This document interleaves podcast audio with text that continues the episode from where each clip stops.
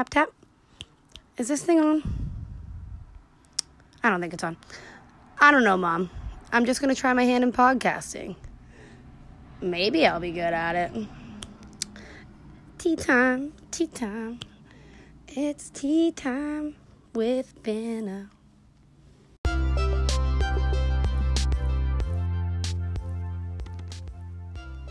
Are you in your kitchen right now, pouring another glass of red wine, searching for a new podcast to cook to? Maybe you're just relaxing and looking to think about someone else's drama that isn't your own. Well, you danced onto the right red carpet.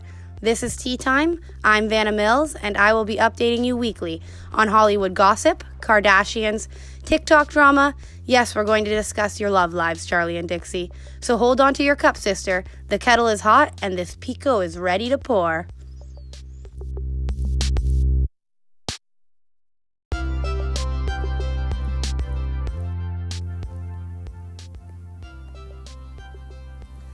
After some fans noticed Tana Mongeau looked different in Halloween photos she posted on Instagram with Noah Cyrus, they called her out on photoshopping.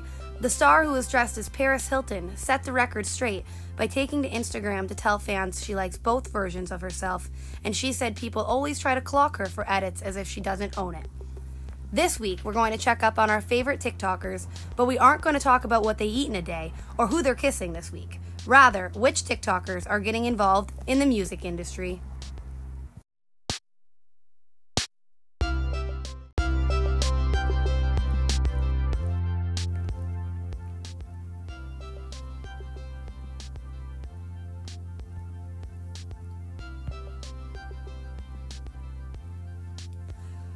All the big TikTokers have been getting side projects and everything from merch to makeup lines and even podcasts but a select few are taking on the music industry. Do you guys want to know who's taking this leap? Jaden was one of the original members of the famous Sway House, along with creators like Bryce Hall and Kio Cyr. The 19 year old officially started his music career in February of last year when the musician Travis Barker signed him to his label, DTA Records. Since then, Jaden has left the Sway House and released multiple rock singles, including Angels and Demons and So What. He is also rumored to be featured in a secret Machine Gun Kelly project with Chase Hudson.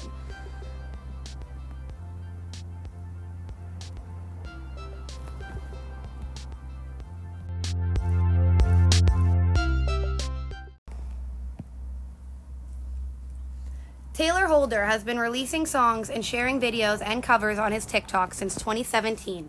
And even Nessa had big dreams of being a singer before she ever reached her fame of 11.8 million followers on TikTok.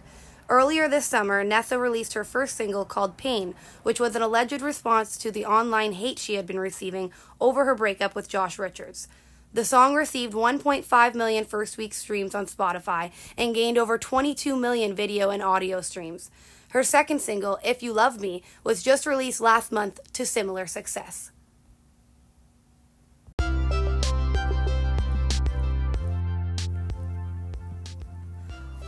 Loren Gray is known as an OG TikToker and one of the first to go into music. She released her first song, My Story, in August 2018, which she says is based on a friend who kept falling in love with the wrong people. She has continuously released new music since then, and we are all about it. Our babe Dixie has been absolutely killing the music game recently, too. First, she gave us Be Happy, and then her new music video with Noah Beck. The song gained over 1 million views and 1 billion views on TikTok shortly after its release. Just recently, she also debuted a Christmas song called Naughty List with One Direction's only Liam Payne. Well, Merry Christmas to us, I suppose.